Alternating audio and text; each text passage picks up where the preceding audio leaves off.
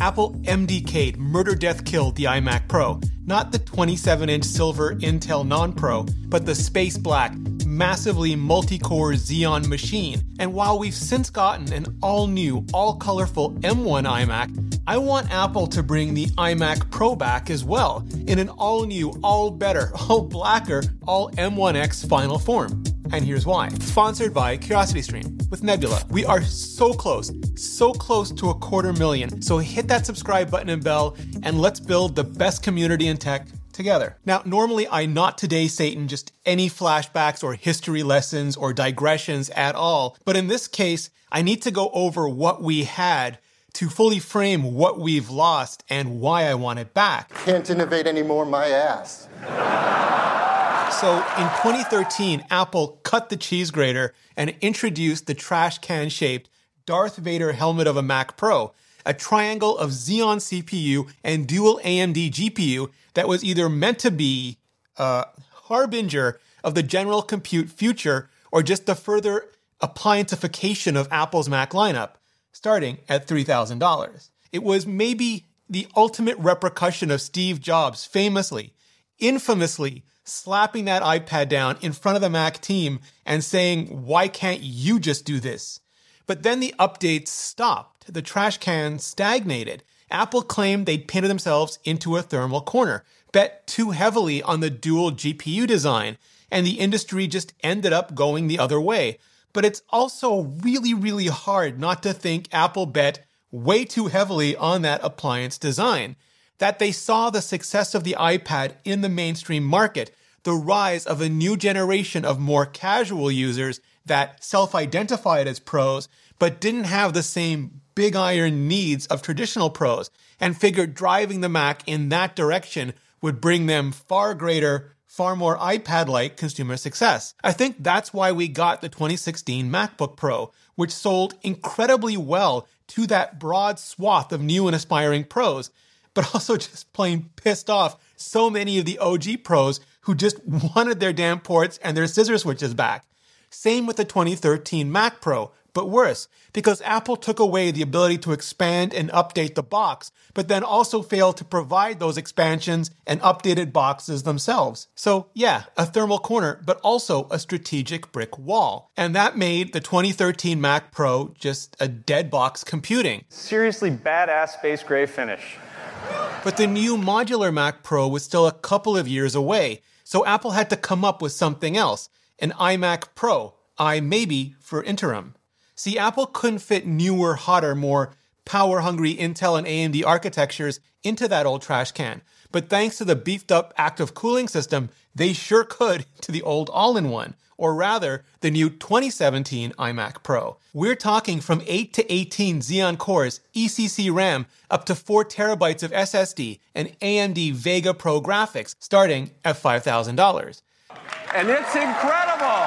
Now, flash forward to 2019, and we finally have that all new, all modular Revenge of the Cheese Grater 2.0 Big Mac Pro back, starting at $6,000. And then the M. Night Shyamalan plot twist that just everybody saw coming Apple announcing that they were transitioning from Intel to Apple Silicon to the M1. And more specific to the needs of this video, just a couple months ago when they end of line the Intel iMac Pro, and then just last month when they announced the all new, all rainbow colored M1 iMac. It's more personal, more powerful, and more capable than ever. Starting at $1,300.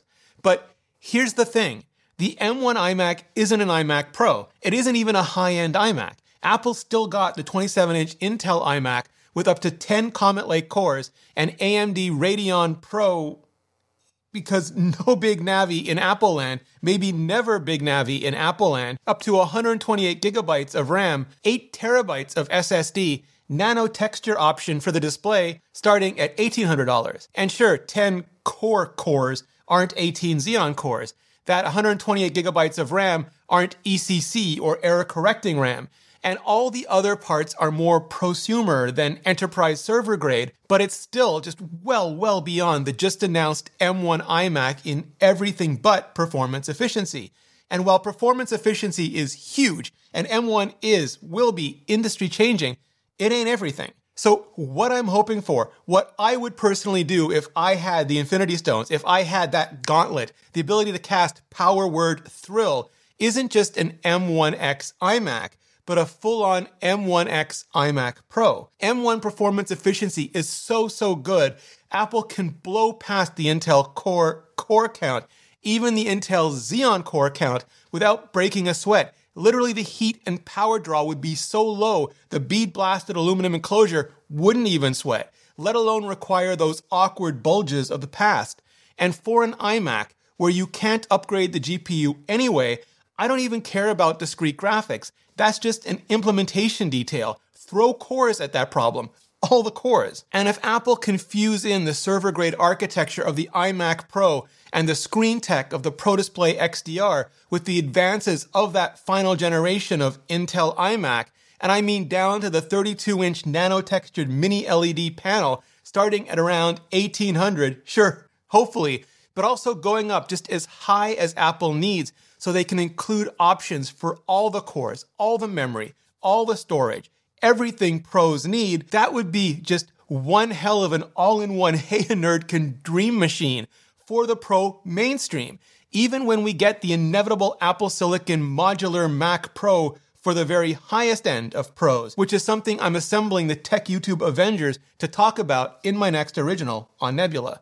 That's where I post all my videos, ad free, sponsor free, and many times with extended bonus content, but also projects that just wouldn't do so well on YouTube, like my first original, Impact iPhone. There was no question that was a game changer phone that was ahead of its time. We're going to make some history together today. The iPhone really, I mean, it has changed, I mean, my life in so many ways. It was the keynote every Apple fan had always wanted Apple to deliver. And you can get a Nebula subscription for absolutely free when you sign up to curiositystream.com slash Rene Ritchie or just click that link in the description. And right now, that bundle is 26% off, less than 15 bucks a year, less than the price of decent fast food meal these days. For access to their thousands of amazing documentaries and series, like David Rubenstein's show, where he interviews Tim Cook about what it was like to work for Steve Jobs and whether he will eventually one day run for president, as well as all the ad free and often extended videos on Nebula from Jordan Harrod, Ali Abdaal, TechAltar, Epos Fox, MKBHD, and so many more for over 26% off, less than $15 a year. Just click the link in the description or go to curiositystream.com slash Ritchie. It really helps out this channel. Hit the playlist above for more on M1X, M2, and all the Apple Silicon Macs I think are coming our way next. Just hit the playlist above, and I'll see you in the next video.